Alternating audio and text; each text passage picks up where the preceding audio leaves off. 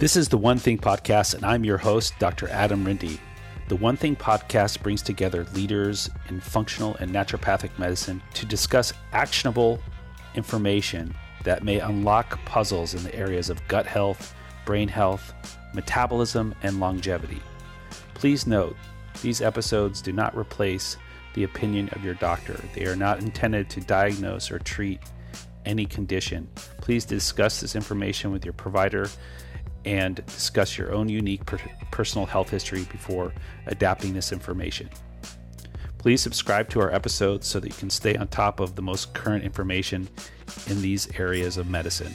Hi, everybody. I'm Dr. Adam Rinde. I'm your host of the One Thing podcast. In this week's episode, I welcome on Dr. Alena Guggenheim. Dr. Guggenheim is an assistant professor of anesthesiology and perioperative medicine at Oregon Health and Science University. She is one of the few naturopathic physicians in the world to hold such a prestigious position at a clinical research institution. Dr. Guggenheim specializes in the care of children and adults with chronic pain and connective tissue disorders. She enjoys working with patients with Ehlers-Danlos syndrome and their associated complex syndromes. In this episode, we discuss the various subtypes of EDS, the non-vascular Ehlers-Danlos syndromes.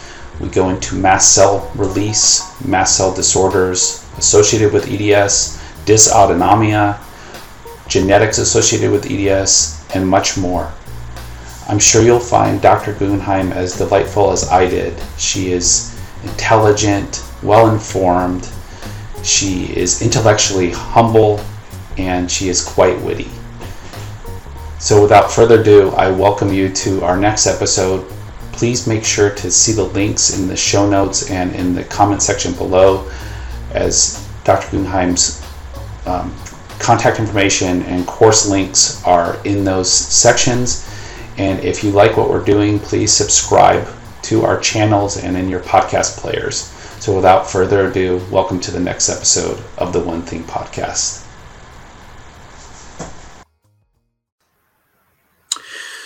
Hi, this is Adam Rinde, and I'm here with Dr. Alena Guggenheim, and I welcome you to the One Thing Podcast. Welcome, Dr. Guggenheim. Thank you. It's great to have you here, and um, I'm really excited to speak about um, today's topic, um, which we're going to go into hypermobility and connective tissue disorders.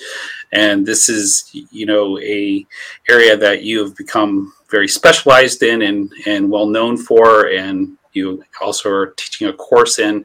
So I would um, love to just kind of jump in to get to know you a little bit better. Um, I think, you know, one of the things um, um, by traditions on this podcast is just to kind of hear some moments that uh, you know kind of were life changing uh, practice changing moments for you. And you know one of the things um, if it's okay with you would be to hear um, you know when was the moment where you, you realized that hypermobility and connective tissue um, disorders would be something that you were going to really dive into?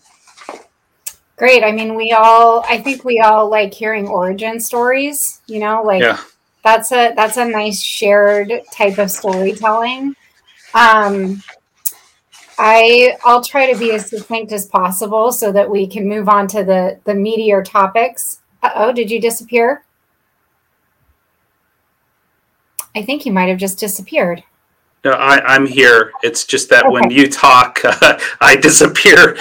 Great, cool. I'll keep going. Um, so I had a really interesting job, um, I guess maybe six or seven years ago now, um, where I was working within like a chain of urgent care clinics um, that many people probably know about, Zoom Care.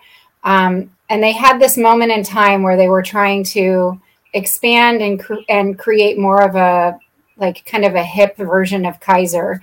So they kept they kept all of their urgent care, but they kept they put me within a specialty clinic. Um, and I was with a GI doc and a great dermatologist and gynecologist. Um, and for lack of not really exactly knowing what to call what I do, they just kind of called it immunity. And essentially, what that meant was like anything that people couldn't deal with in a 15 minute visit, um, or were kind of like repeat coming to urgent care for, or or overwhelming the primary care process in that system, like they all just kind of got funneled to me. Um, it was extremely overwhelming and the best learning experience of my life because I suddenly was like the go to person for what I kind of started to acknowledge as sort of like the orphans of our medical care. Um, like the patients that people wanted to kind of pass like hot potatoes. Um, and they all kind of ended up with me. Um, and oftentimes it was for that combination, like that combination of like pain, fatigue, gut problems, um, headaches, uh, like kind of the you name it, like the patient with like the, but what I kind of think of as like the pan positive review of systems, like the patients that just had something going on in every category. And you know, once I did kind of more of a traditional rheumatologic workup or orthopedic workup for their joint pain and finding myself not finding the answers, um, I really just kind of started looking for what what is this like i didn't feel comfortable slapping a label like fibromyalgia um, which is which is really like a descriptive diagnosis it's not a it's not an etiologic diagnosis. It's not telling you why the problem is there. It's just trying to name it and call it something. Um, so within that, um, I started to see a little bit of this hypermobility kind of flavor to a lot of these patients that were being, you know, like I started to see kind of a biased population. Um, and then one year, I went um, uh, I, I would go to American College of Rheumatology conference every year. Um, and I went to a talk. I, I, I already knew I was sort of interested in hypermobility and I like thought I knew things. And I was like, I know that they have, you know, mood problems and gut problems. And I'm so smart. Look at me.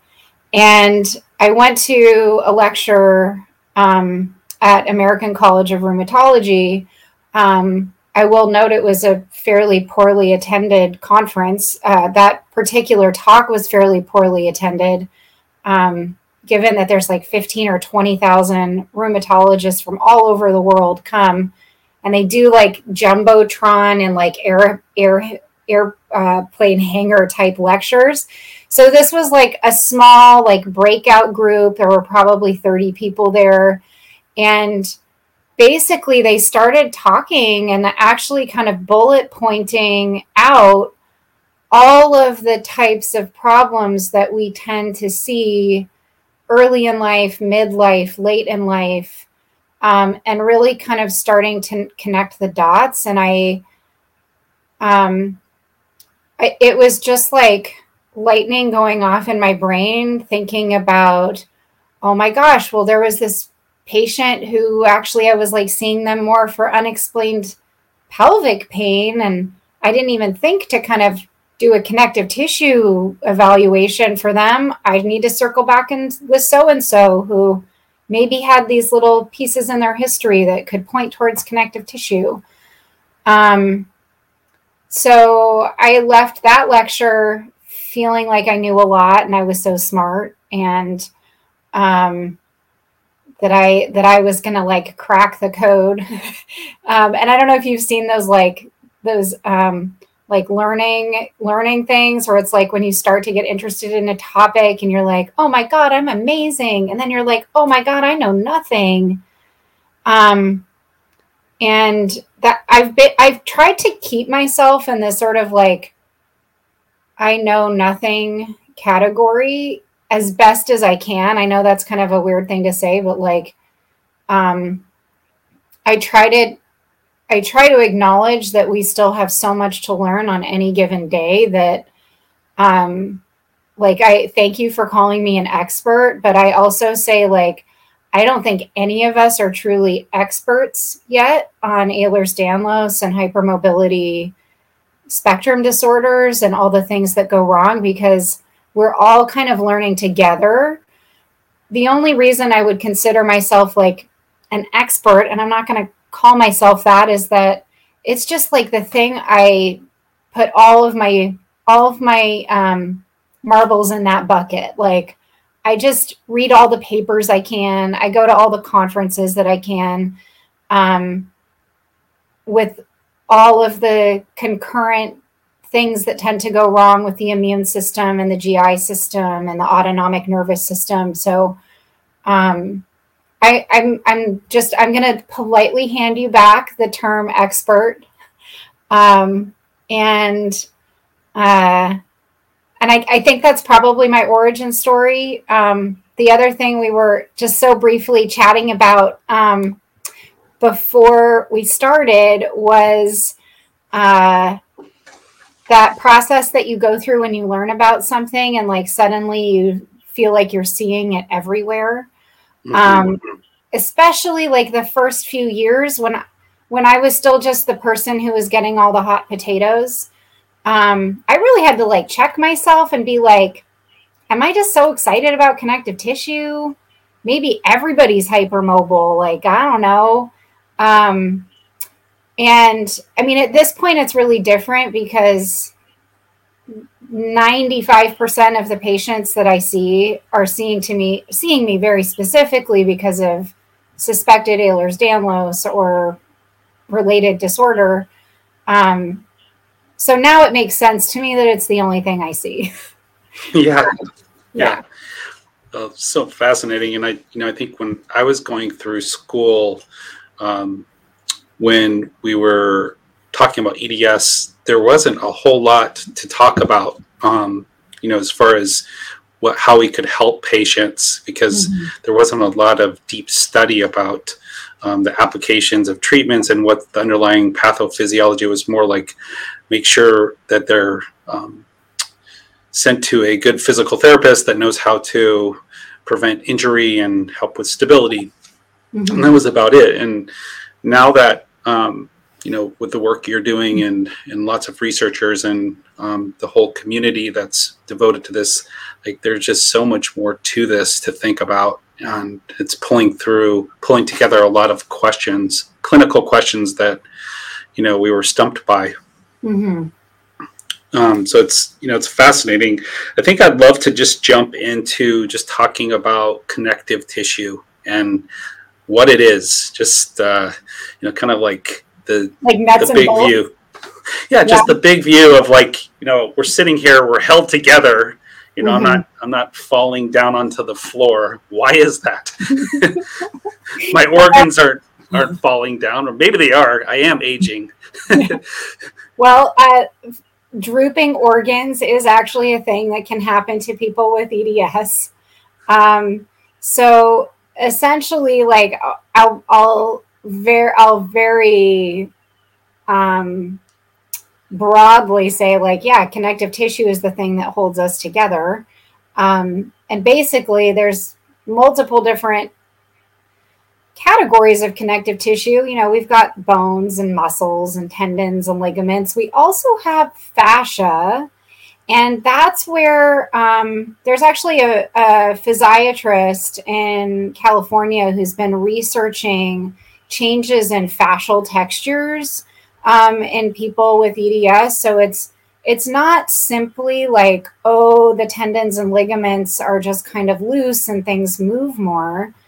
Um, it's really that milieu of like the webbing between all of those structures um, that is has abnormal textures and organization and you know like sit down and talk to a functional medicine or a naturopathic doctor for 10 minutes and every single one of them will acknowledge that like our extracellular milieu and our intracellular health like really dictate the health of the whole organism right? So then when you start to put it into the context that that organism is sort of going through the normal assaults of gravity mm-hmm. um, the normal kind of traumas of you know being in a human body the environmental assaults um, which i think all of us suffer fr- from and um,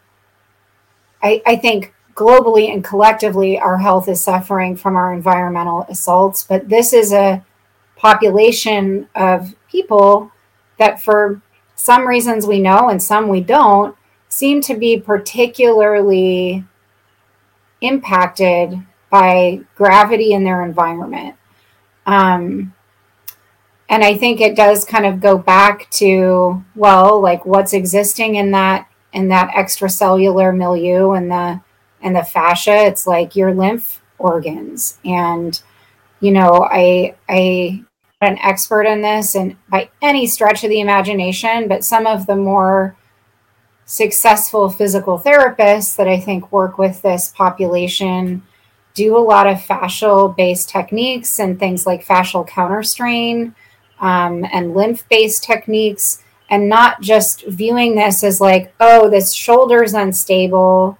Let me like give them this exercise to do to stabilize their shoulder um, a that's not engaging. B that that usually um, doesn't fix the underlying abnormal biomechanics but it's also not addressing the possible role that a good physical therapist can have in like you know improving overall you know overall biochemistry and health through the techniques that they use.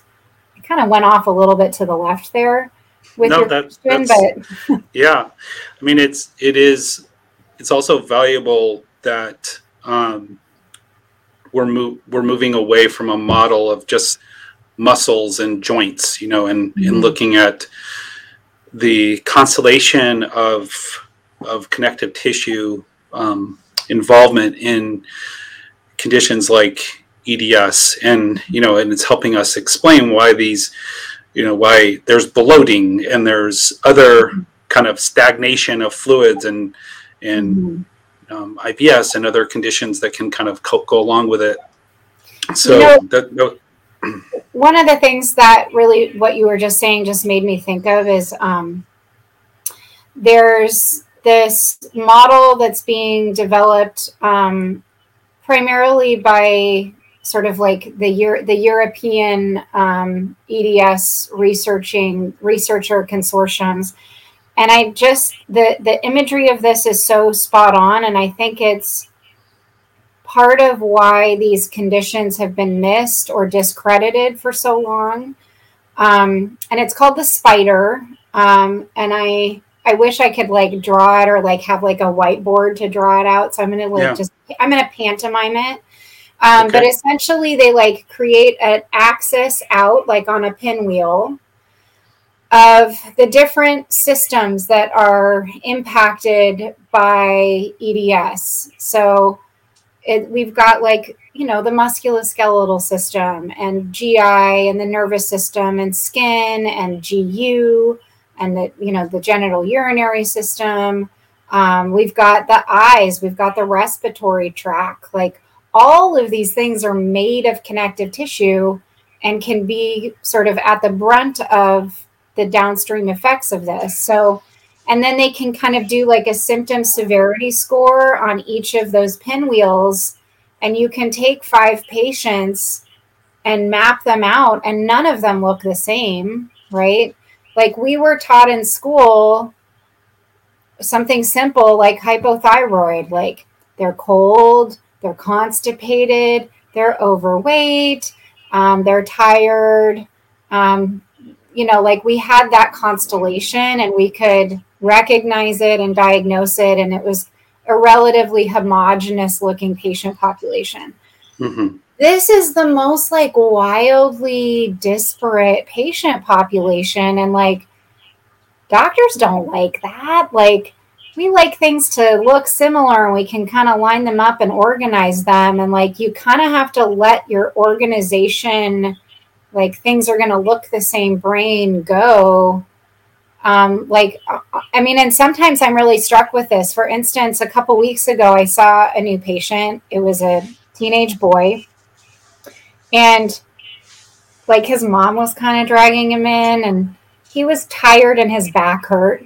And like that was it. Like he didn't have anything else. And I was like, oh, you know, I went through my whole history and I was like, oh God, like, like this, this these people waited two years to see me and like he doesn't need me he's just a little tired and his back hurts like mm-hmm. it was kind of a remarkably um, normal review of systems for me and i went to do his physical exam and i was just blown over like he didn't even feel like he had bones like i went to go do his you know, pinky and it laid down, it like flopped over onto the back of his arm. Mm-hmm. His elbows were at like negative 25 degrees of hyperextension. Like he had this like wildly abnormal um, physical exam and like really no musculoskeletal symptoms, right? So, mm. um, I think he had sleep apnea. Like I we see just a ton of sleep apnea. Probably 80, 90% of the patients I work with have sleep apnea. Mm-hmm. Um, or upper airway resistance disorder, like one of one of those kind of, you know, oxygenating while you're sleeping disorders. Um, no, I can't I can't predict what life is going to be like for him in his 30s, 40s, 50s, 80s. Um, but I've learned that like the degree of what I find on a physical exam um, may not align with what their symptoms actually are. Um, and again, doctors don't like that either. Like some of my most profoundly disabled, impacted patients have like a barely positive, sort of stiff positive Beighton score. Um, mm-hmm. And the joint instability is Uh, not particularly present. They've never dislocated, they've or subluxed or you know, have a history yeah. of, you know, a bunch of orthopedic surgeries. So I think part of what we need to grow out of is this thinking that any of these patients that we're seeing that their presenting symptom is going to be musculoskeletal and that it's going to be primarily joint instability and recurrent sprains and orthopedic surgeries and all of that um, I think orthopedists are getting better and better at sort of picking up the patients that fall into that heavily weighted musculoskeletal category. Um, but like going back to those aha moments when I like had this chronic pelvic pain patient, um, and it actually turned out that the patient had like a pelvic congestion syndrome, um, which is really common in this population.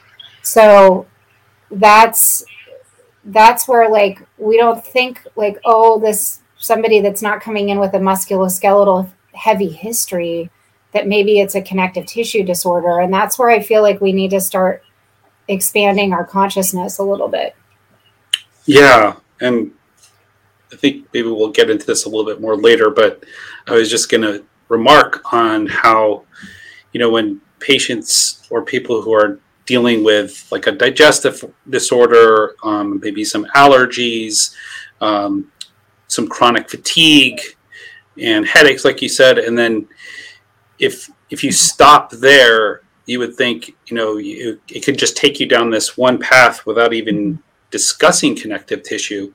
But if you ask them the question, you know, how um, have you ever been told you have mobile joints? And then they'll show you in the office yeah. what they can do.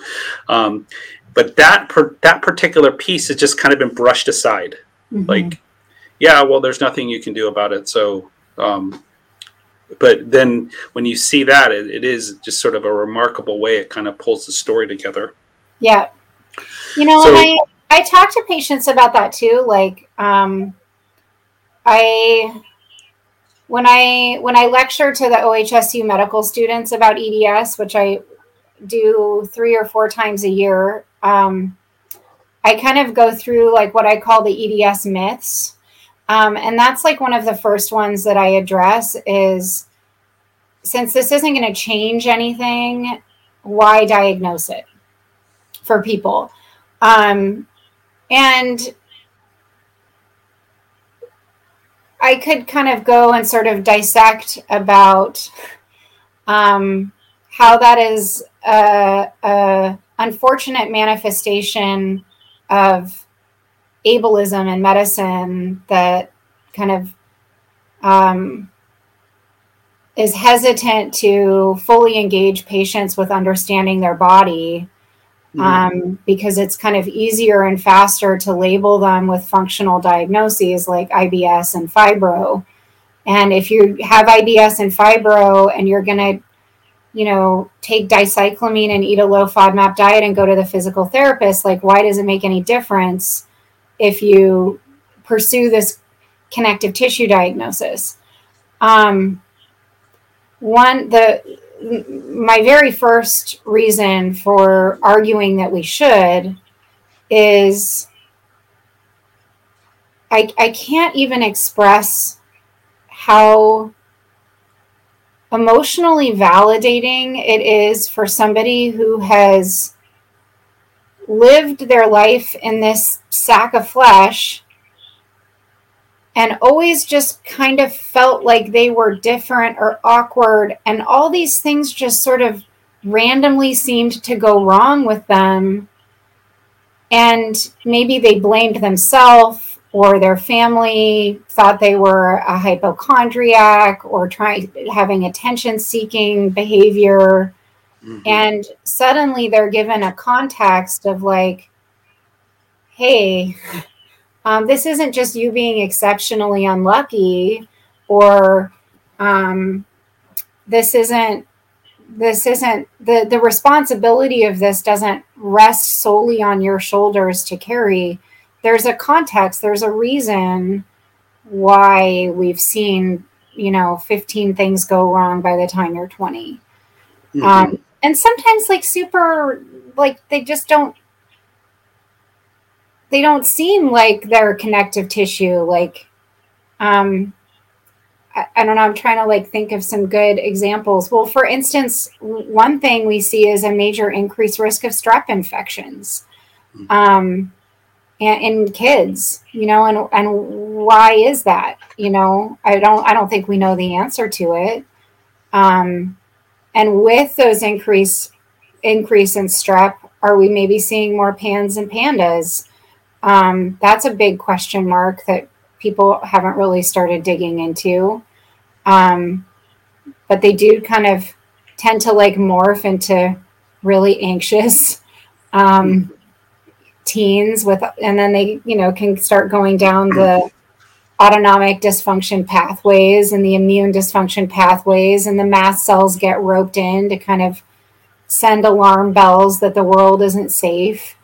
Um, there are, and then their nervous system starts responding to that and they go go in like these back and forth scream fests at each other yeah. Um, and all the while most patients are trying to normalize their experience and force themselves to like perform normally and like look like a healthy normal happy person um, so when you when you engage them and you like get, help them get a correct diagnosis i mean i can't i just can't even count the number of people that just sort of sit there and i try to just hold space and like give them the place to be emotional. Like it's a very emotional diagnosis for people.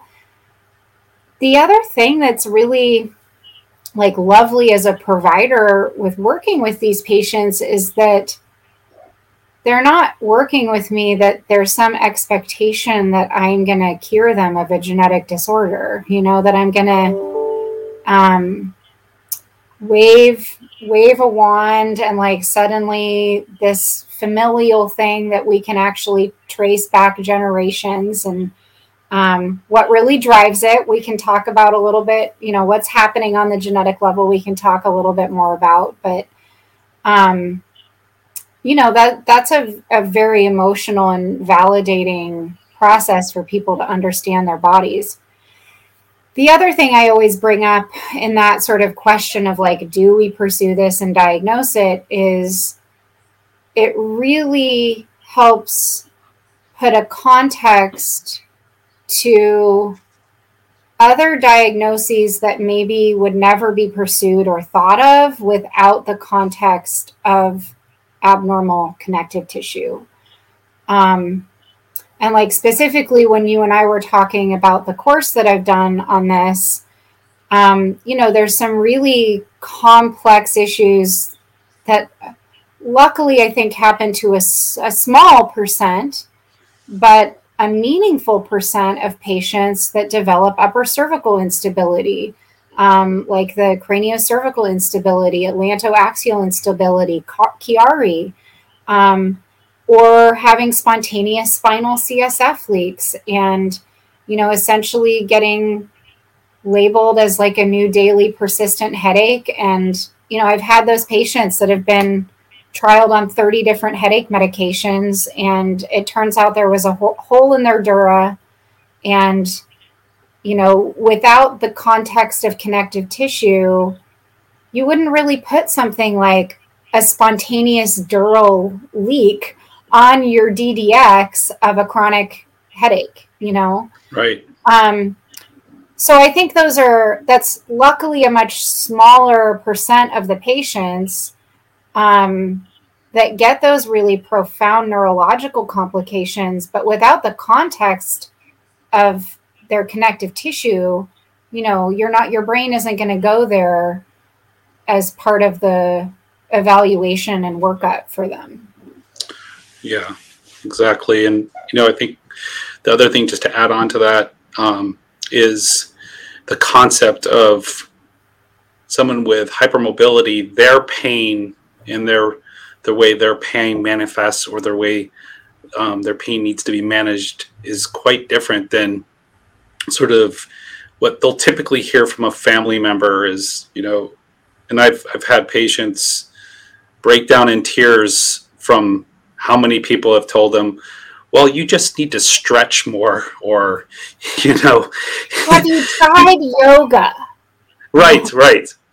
Right it's like that to to have someone understand that why that doesn't why mm-hmm. that's not the best recommendation for someone yeah. with hypermobility um, is empowering so I'm, i really applaud you for you know how you're taking that and you know empowering patients to understand what's going on with their body versus you know sort of just given this label and told to do these two or three things or even worse just given like a, a pamphlet Mm-hmm. You know, sometimes that happens. It's just you know like education and you know come back and see me in a year or so. Yeah. But um, it's it's uh, it's it's it's very empowering to understand how the body works and to have a diagnosis that or an, an assessment that explains the milieu of problems. But and I really like how you point out that how you know when you look at the constellation of things that can happen in connective tissue disorders that it does those things don't manifest for every single patient like we opened with discussing how some some patients do actually have really hyperelastic skin um, who have connective tissues but others will not manifest with that. Yeah. The skin piece is important. So for anybody i mean patients or providers listening to this like the diagnostic criteria changed a lot in 2017. Um, and the new criteria, while it's really cumbersome and it takes a little practice to, as a provider, to feel really comfortable going through it, um, the there's a portion of it where you kind of go through a list of 12 generalized signs and symptoms of a connective tissue disorder. So things other than joints being bendy, um, which unfortunately we primarily rely on the Beighton score, which I think is a pretty limited score. And I, am happy to elaborate that on if you want, but um, t- only two of the things on that list, like what one is soft soft skin and the other is stretchy skin. Um, so you really don't have to have soft or stretchy skin. There's plenty of other t- 10 more things on the list of um, things that we look for um, more specifically for the hypermobile EDS diagnosis. Now, if I like look at somebody and I look at their skin and I look at their scars and um, it's much more um, profound and they've got really kind of involuted, shiny, wrinkly scars, we start to think about some of the other genetic subtypes, um, like classical, which has really, really atrophic, shiny, dented scars. Um, and you know there's there's 14 different subtypes of eds like we kind of even even we're we're guilty of the same thing of like trying to just put something in a category right there's 14 different subtypes most of which are quite rare but um, they're impacting either different types of collagen um, or uh, proteins or things that help organize collagen. Um, and they tend to have kind of their unique signature of what you know what shows up clinically in the patient. Um, but i don't even want to just oversimplify things and call everything eds without like taking that moment to just say like oh there's actually 14 types. Um, and i've i've worked with patients with um, many of the types, but definitely not all. Um, there's mm-hmm. there are subtypes. I'm sure. Even I mean, I've probably worked with three or four thousand hypermobile patients at this point. Um, there's still many subtypes I have not seen. So um, many of them are quite rare. I think maybe you just froze. Are you coming back, Adam?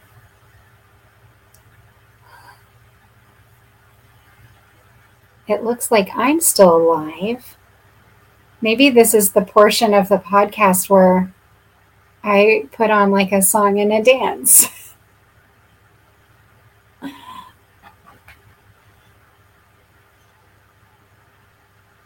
I'm not sure what happened.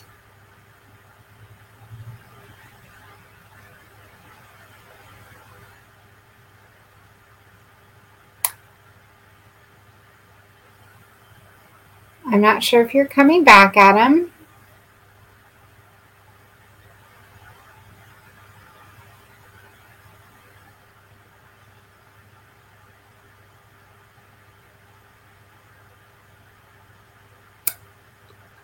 Hi, we're still live. I don't know what happened, but I was um, just I was sending you a quick text mess, a panicked text message. This is this is the live. This is what you know, kind of the live environment. I think I got yeah. kicked off. But yeah, well, we can just kind of continue. So um, you were saying we were talking about the 14 subtypes, um, and you were saying that you know you had when I got dropped off, you were saying that you had seen all of them, but almost you know most of them. I don't. I wouldn't know. I don't even know if I'm going to say most of them. I've seen. Uh, uh,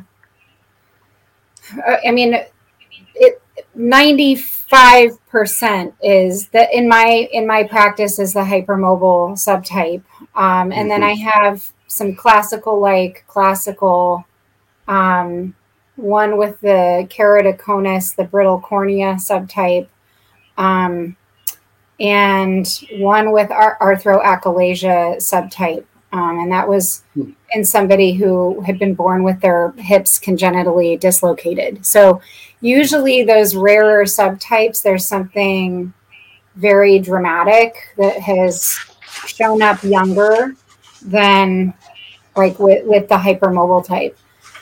One of the questions I get a lot from patients, a lot from other providers, is around the vascular subtype because that's kind of the scary one um, and by scary, I mean the one that can kill you at a young age. Um, honestly, I think, you know, going through life with a with a poorly diagnosed disorder that can be profoundly disabling is also very scary. So I'm not in any way trying to diminish um, the hypermobile type. Um, but the vascular subtype can cause like spontaneous organ rupture, vessel rupture, like uterine rupture and childbirth, and colon ruptures. Um, and it's one that patients get worried about a lot, especially patients that have a lot of varicosities or get really easily broken blood vessels in their extremities mm. or lots of, you know, like really like they they know that they bruise really easily and their vessels are really delicate. Um, and because of that, they get really, you know, understandably worried that they might have the vascular subtype. Um, but almost always, and I'm not, I just never use the always and never. I never use the word always. Um, I should eat my own words. But um, almost always there is a strong family history of organ and vessel rupture prior to the age of mm. 40. So, you know, I often rely heavily on that family history piece. Um, or you know that their mom successfully had them and they have siblings and like you know they um so it's it's rare very i've never actually again with my i don't know three to four thousand hypermobile patients i don't have any with the vascular subtype um, and i think it is very rare and it's it's important to know when to screen for it but it's also important to give people a lot of reassurance that like blood vessels get dilated and broken really easily in a lot of these subtypes. So that that piece I wanted to wanted to make sure and touch on in case you have listeners that are like tick tick tick and then they read about the vascular type and they you know have have that um, understandable worry yeah that that's you know I, I think that it's bringing to mind a couple of experiences I've had with patients and with family members that you know have had vascular issues, serious ones like that, and that's just such a hard road. Um, mm-hmm. And I'm glad you pointed that out, and how you know probably takes a very detailed diagnostic test to to really come up with confirming that diagnosis. Yeah, so that that diagnosis is confirmed with genetic testing, um, and there's multiple different good panels out there that do genetic testing for um, EDS and and other kind of hypermobile connective tissue disorders. Mm-hmm. Um, and I don't know if we want to like I don't know that that's the best place for for us to put our time, but there is easily available panels that can test for the different subtypes. Um, yeah. That are rel- relatively affordable and usually well covered by commercial insurance. Hmm. That's great. Yeah, maybe we could get into that a little later. I, I don't want to leave this this part of this segment without um, one of my favorite things to do is when um, thinking about like pathophysiology is sort of my one of my favorite parts of being a, a provider, healthcare provider. Mm-hmm. Um, and we had this physiology teacher at Bastyr University um, when I was going through, he's now retired. His name's Dr. Modell, and uh, Harold Modell, and he he came over to Bastyr from UW, and he had like classic training, you know, in physiology, and he used to teach us to kind of travel into the body and look around and describe what we're what we're seeing. And yeah. I thought it'd be interesting with like just like a kind of a template um, connective tissue disordered patient you know, of course, there's all these different subtypes. Like if we were to travel in and like say we're like in a forest of connective tissue in a patient who doesn't have EDS and one who does, what would be the what would be the landscape? Look at what would we be hmm. seeing that we wouldn't see. I love this exercise. I'm I'm a very like vi- visual sort of an- analogy driven person. So this um, this visualization exercise really jives with me. Um, I'm going to yeah. take it one step further and incorporate okay. um, a show that I watched with my now teens uh, when they were little, the Magic School Bus. Oh yeah. You know, they like got on the Magic School Bus and they like went down the digestive tract. So I think right. I'm gonna I'm gonna start this visualization adventure like from the gut because that makes the most sense to me. Okay. Um, now that that theme song is playing in my head. I see you got to watch it too, huh? Oh yeah, oh yeah. um. So, uh, be because this is literally the the clay that the whole body has been made out of. Like basically, I don't think you would land anywhere and necessarily see the terrain looking the same. Um, so, you know, like going down the little magic school bus, like first thing that we may see different in, um, you know, the esophagus even is that like the the the muscles and the contraction waves just like 80% of patients have dysphagia, right? So like even from the very beginning of like taking things into the body, you're seeing this sort of like flaccid like swallowing that that's disorganized and um, probably a little like like inflammation in the walls from a lot of GERD coming up. So like mm-hmm. it's kind of these like red billowy billowy esophagus. Um, you know, and if you were to take a step deeper into the tissue, you may see different types of immune cells starting to activate. Like you're maybe seeing some eosinophils and some eosinophilic esophagitis, or you may start seeing mast cells showing up. Like they're ready to fight against the outside world that like already in the throat is already like gone awry. Then you kind of make your way down to the stomach. You maybe get stuck in a little hiatal hernia and kind of have to like wedge your way down. And like now the magic school bus is like oh god i finally made it to the stomach.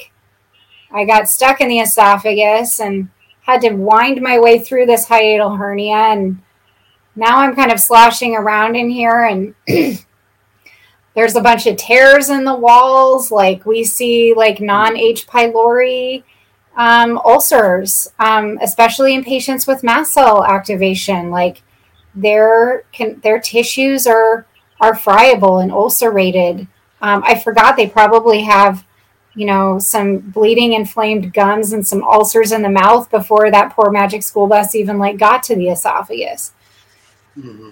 Um, I could go on like a whole like region by region, but I do want to get us like from the GI tract, um, which is probably this weird like almost haunted um uh like i always kind of think of the gi tract as sort of a like a conveyor belt um factory where like things happen in each section of the factory and then it like gets put on the conveyor yeah. belt and like goes but like because of the autonomic nervous system stuff that often happens which i got to get us out of the gi tract so we can start looking at the nerves um, like the conveyor belts in the GI tract are like like either somebody just turned the switch off and it's like it's just sitting there in a region like the stomach with gastroparesis or the small bowel and then you start developing SIBO, right? So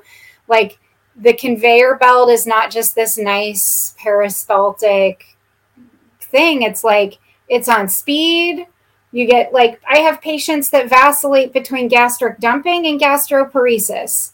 You know, and like no um like no real great rhyme or reason of like why the stomach decided today is a frozen day and tomorrow is going to be a dump day. Yeah. Um, so already just sort of like the the mechanics of peristalsis have gone off and then like the the whole biome of the ecosystem living in the gut you know, it's not its fault that, you know, it's getting undigested food or food sitting there for long periods of time and low pancreatic output. So the stuff isn't digesting very well. Like they're just opportunistic and they, they're going to eat their available food source. Then when we take a step from like the now like the magic school bus is going to get like shuttle. Well, they probably have leaky gut, so they don't even need to get shuttled. Yeah. They can just like just drive right through. Yeah, just drive right through, and now you're yeah. in. yes. so, and, and there and there you are. Now you're now you have met. You know, no no fancy um, shuttling needed. It's just like pow. Now you're in. Now what you're really being met with is like the actual machinery of the nervous system having like the autonomic nervous system in particular, um, which really about, as far as we know, maybe 60, 70% of people with hypermobility have autonomic dysfunction. Um, and the way I describe this to patients is like, this is the part of your nervous system that we all just take for granted as our hard drive. You know, it's it's controlling our GI motility and our all our smooth muscle, our bladder motility, our GI motility, our heart rate, our blood pressure, our temperature, tears, saliva, our pupils, our sweating.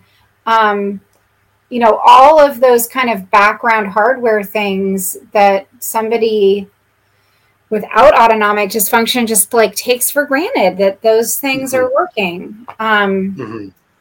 And you're starting as soon as you fly through that leaky gut, like you're already starting to see um, nerves that are, you know, potentially um, releasing more norepinephrine in the gut, less acetylcholine.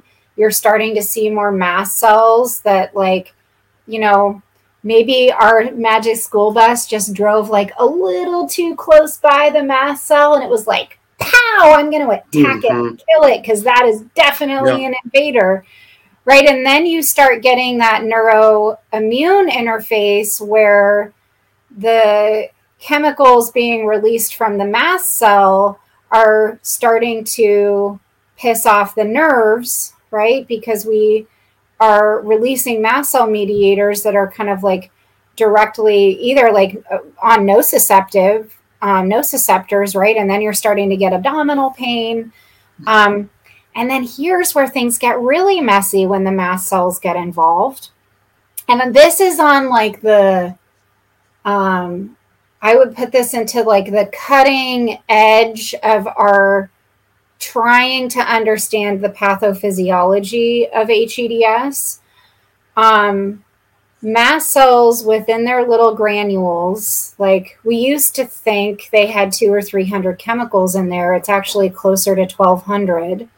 And they include whole categories of collagenases, elastases, essentially like connective tissue digesting enzymes in the mast cells. And you've got mast cells everywhere. You've got them in your gut, your respiratory tract. They're in the synovium. They're inside a joint. They're embedded within muscles. They're um, they're such an interesting white blood cell that we just we brushed over them so quickly in medical school.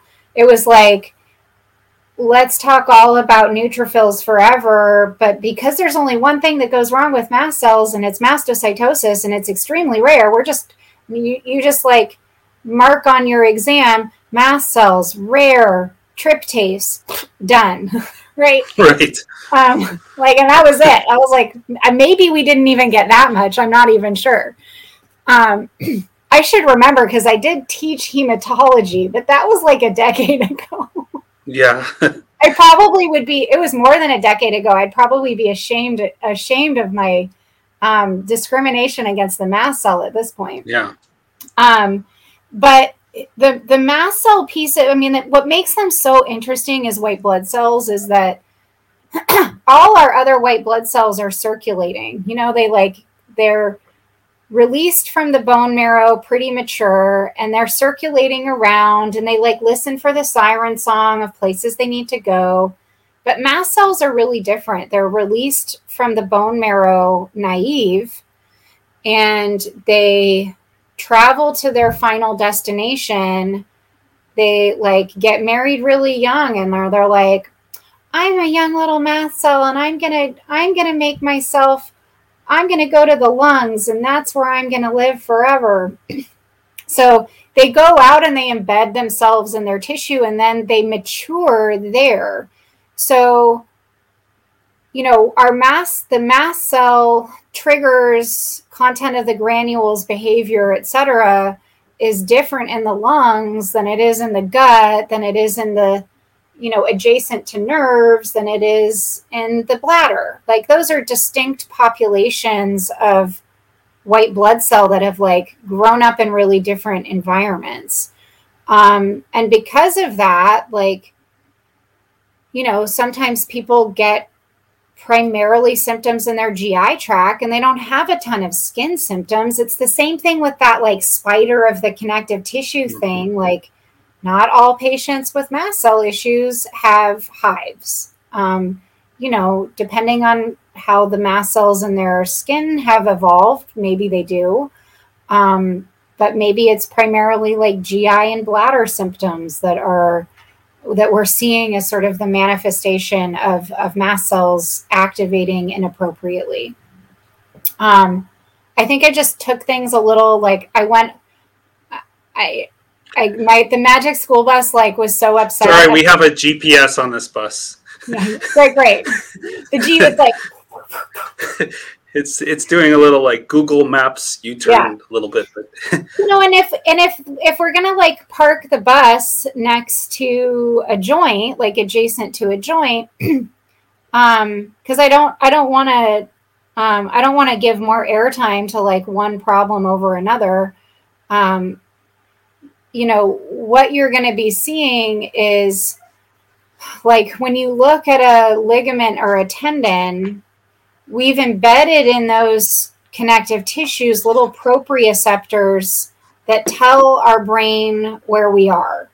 So, like in essence, the way that our brain knows where our body is is by hitting this stretch. So, when you straighten a limb and you stretch those um, uh, tendons and ligaments, that's going to fire those little sentinels and then tell your brain where you are. So, somebody with a lot of joint hypermobility, um, like essentially, their brain isn't going to really know where they are unless they're moving outside of like a normal, healthy range of motion, which once they start moving outside of that, they are putting more mechanical stresses on that joint, which is why we tend to see like early and more severe um, osteoarthritis, degenerative disc, degenerate, you know, degenerative arthritis all over the place. And then you sort of think like, oh, the way that person navigated their body, the way their brain navigated their body was essentially to be having abnormal biomechanics a lot of the time in ways that like really kind of pounded on those joints. Um, then you start adding in mast cells. We've we do have research on mast cells um, being overactive in osteoarthritic joints, right? So if you combine the the abnormal immune function within a joint with more mast cells potentially, and then you add on the poor biomechanics, you know, it's no wonder that I have patients who are like 21 and you get an x ray of their neck and they're like, oh my God, your neck looks like a 60 year old. Oh, well, who knows why? Let's move on. Yeah. Go to physical therapy, you know, and they're, and right. they're like, why would my neck look like a 60 year old in my 20s? I don't, I don't understand that. But then yeah. it's like, oh, you're thinking too much. Just like, be a good patient cog in the wheels and like let's move this let's move this along you know? Right. Right. Yeah. Yeah. Wow that is so fascinating to to have done that exercise because it's um you know it really for me pulls together just how this is coordinated and all the things that need to be think about thought about to to potentially manage or help balance this, uh, you know, the issues that are going on in these different organ systems. Um, what do you what are you seeing these days as sort of emerging comprehensive approaches to EDS and what what what's kind of on the forefront? I mean, I've uh, seen I've seen things like you know more integrative clinics and integrative services starting to pop up. Is, is that what you're you're seeing? Uh, Maybe. Um, well, first, I do have to say that um, there is a group at the Medical University of South Carolina um, that is uh, actually thinks that they're like circling the gene for HEDS. And they've been pretty um, quiet about it. I've been in email correspondence with their um, with the PI, um, but they what they've kind of hinted at is that what they're focusing on from the genetic perspective would actually help with the context of why some of the comorbidities like autonomic dysfunction and mast cell activation in particular like why that trifecta maybe comes together like the pots mcas eds trifecta. Um, i think like to answer your other the the other more nuts and bolts question in terms of like here's here's what i here's my fan this is fantasy but if you don't say fantasy out loud it doesn't happen. So far so far n- nowhere is really doing this yet but what i see as a truly like multidisciplinary eds clinic what it would entail would be um, a functional medicine doctor or an ND, one, one of those two things, somebody who can actually look at and hold all the chaos at once, right? Like you you have to have somebody who's that global chaos linking thinker on the team. Um, and I think any any team that you try to put together that's missing that is is doomed for failure. Um, and then would include within it physical therapists, occupational therapists, um, somebody who's really great with health psychology, um, you know, that has really kick butt trauma training. Um, that like can really actually work with trauma patients rather than like blaming their symptoms on trauma um, because i think so many of these patients have been falsely labeled with a psychosomatic disorder like um, so somebody who can acknowledge and work with the psychological piece of it without using it as the scapegoat.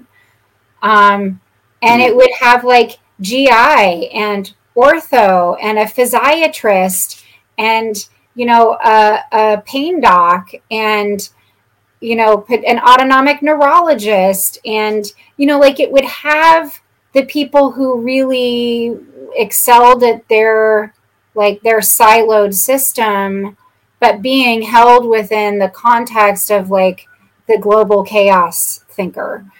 Um, so it's that's just I think it's one of the reasons that this patient population is so orphaned is that we have chopped medicine up into so many little disparate, separate pieces um, that these patients that need that kind of coordination because the driver is the same for all those places Mm-hmm. Um, you know, but you don't go to your neurologist and expect them to give you a medication for your dysmotility in your GI tract, right? Even though, like, technically, like, gastroparesis is more of a neurologic disorder than it is a GI disorder, but we don't, that's just not how we do it, you know? And, and, right.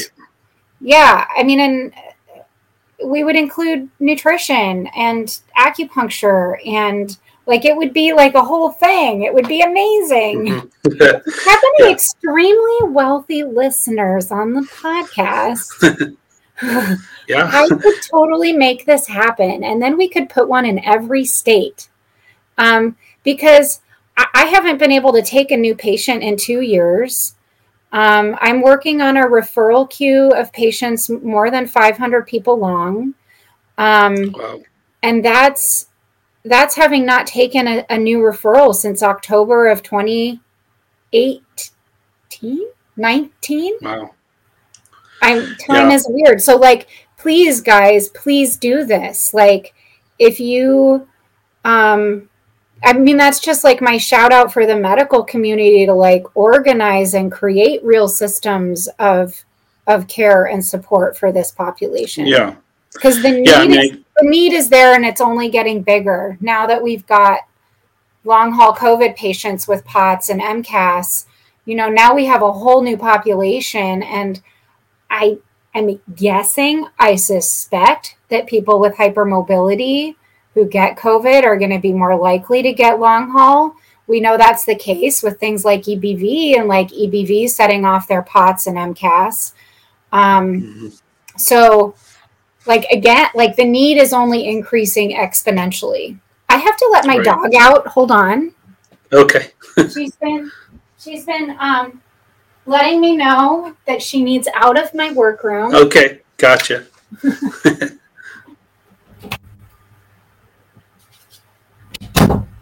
okay, I'm back.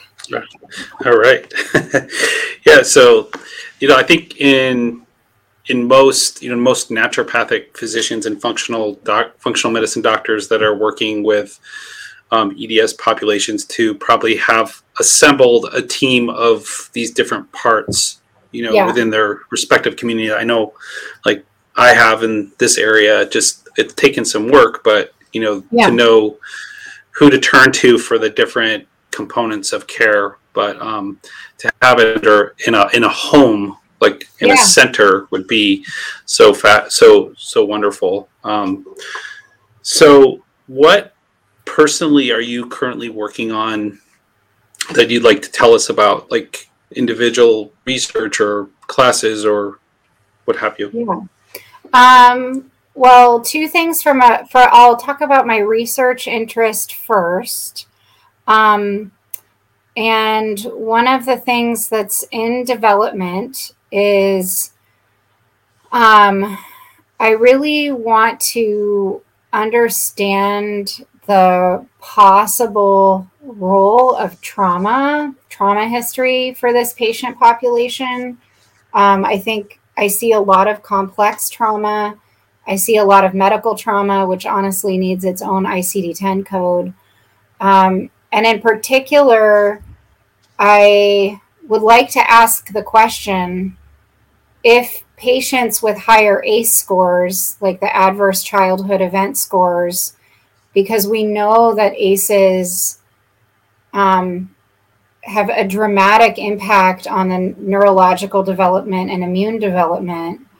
Um, I would like to understand if that has an impact later in life on impacting disease severity for particularly autonomic dysfunction and mast cell stuff. So I'm working with a couple other providers um, at OHSU, um, and and that's kind of in development. Um, and you know, basically, I'm going to look at disease activity markers for POTS and um, look at trauma history and then we haven't exactly figured out how to incorporate this piece of it, but um, the other provider and I have also really noted a lot of um, that kind of is a different side of that trauma history. We have a lot of patients that are transgender. Um, and wondering if there's some correlation there and how that may play into it. Um, you know, which is another form of complex trauma of like living in a body that's not that's not right um, and in a society that it marginalizes you a lot. Like that's a that's a form of trauma. So we're kind of trying to piece together how to bring the trans medicine piece into it. Um, and so that's kind of my one of one of my research interests i have a few others um, mm-hmm. I'm also just like massively bogged down in patient care. Um, and then other things that I'm working on. So, like my my mom and I, she's a, a conventionally trained rheumatologist who also has done IFM. Um, so there's there's only a small handful of IFM rheumatologists in the country. So she's pretty unique with that. We've done a 14 hour course um, that basically takes each of these pieces and expands on on each of them. So it's 14 hours. We could have made it 30. Um, and we're thinking about actually doing another another one in the fall um, that is more of a, a, dive into some things we didn't get to cover.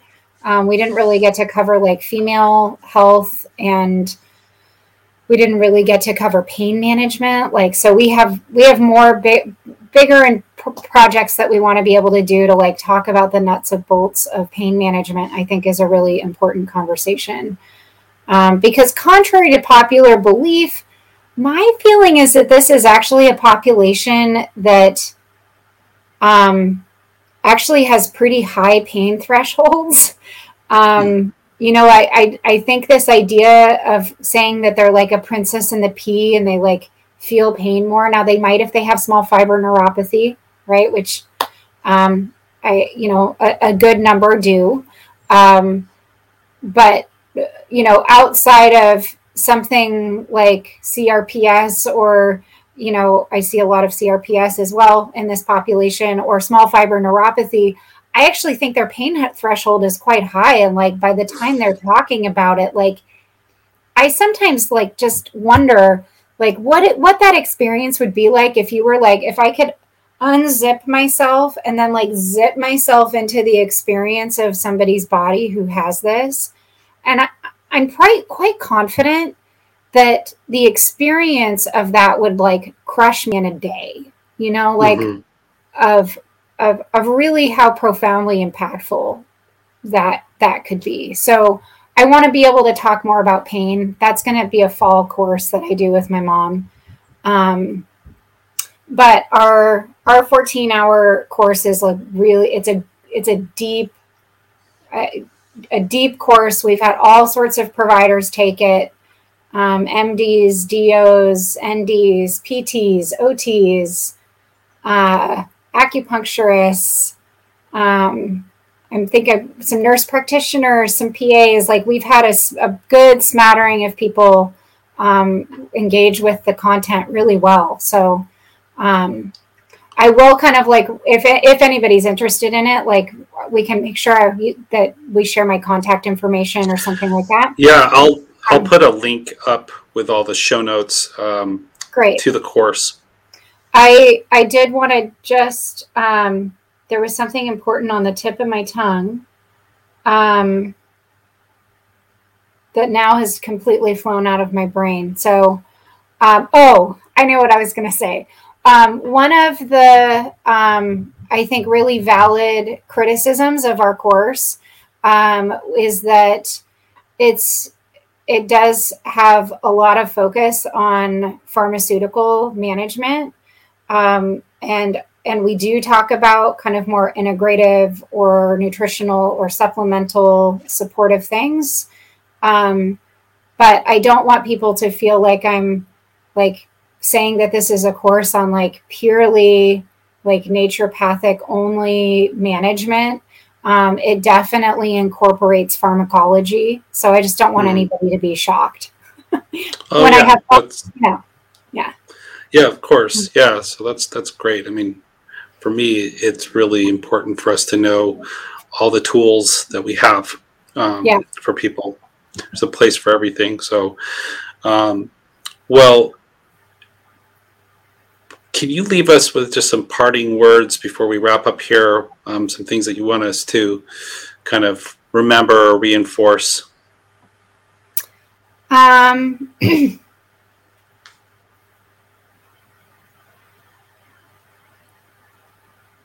I think the thing that, like, the parting thought that I would just like bring awareness to when people are starting to get interested in this population and like starting to go down the rabbit hole. Um, one is to continue to, to cultivate that beginner's mind about it.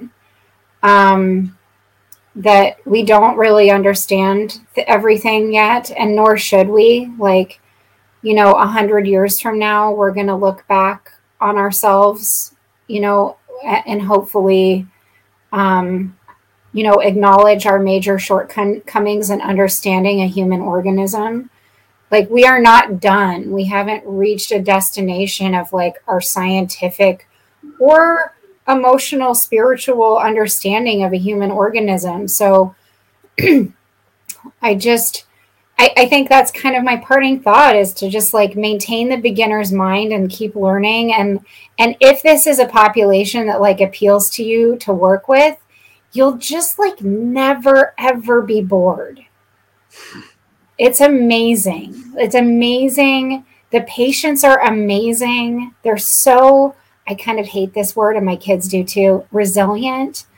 Um and you know like it, it it's just it's just a really phenomenal patient population. And I think what they have taught me is that they really appreciate it when somebody's not working with them under the assumption that they've like figured them out and they know everything that's going on.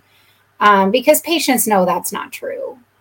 Um, and I think it's all a big farce when we pretend that we do, which erodes trust. So Right. We'll just we'll just continue yep. to acknowledge the things we don't know. I think that's that's really wise and um, yeah, I've definitely experienced when when the practitioners stay open and le- and are learning with their patients alongside them, it can be really profound.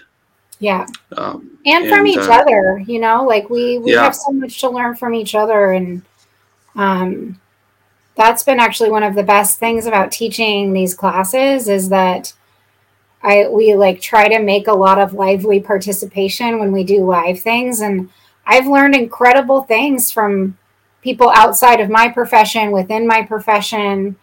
Um, we've had a few medical students come through and do it. And i like learn things from them. It's great. It's like this opportunity for like mutual symbiosis of information and it's it's great. Love it yeah. Well i look forward to taking your course um, and i'm this was a really fascinating conversation. I felt like you really took us you know down the path of um, understanding you know kind of the the tangible tactical um, aspects of dealing with connective tissue disorders and EDS. So thank you so much yeah, for, for, your generosity. Yeah. And uh, I'll uh, you know, make sure to put all the links up to um, your course and other things that um, may be informational related to the this podcast. So sounds um, great. Thanks so much for your time. Yeah, absolutely. Bye.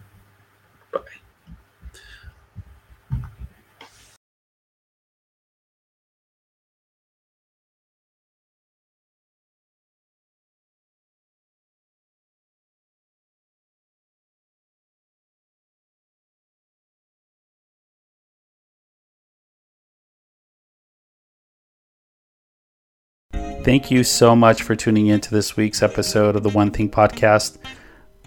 Please share these episodes with your friends, loved ones, colleagues, patients, healthcare providers, anyone who you feel might benefit from hearing these informative interviews. We tend to learn best from people sharing things with us. That's often the first time it's introduced. So don't hesitate if these the content of these episodes reminded you of someone that might benefit from that. Forward the the episode to them, and I'm sure they'll either appreciate it or be appreciative that you've thought of them. So, once again, we'll look forward to seeing you next episode on the One Thing podcast. And again, much appreciation for you being here with me.